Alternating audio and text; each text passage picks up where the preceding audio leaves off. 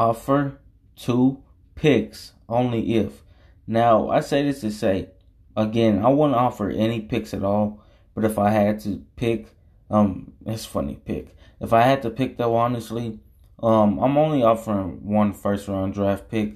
Now, I will only offer two first round draft picks if I get really good players and then um, maybe a few more things on top of that that other teams can basically um, help us out and we will be able to help other teams out if that makes sense.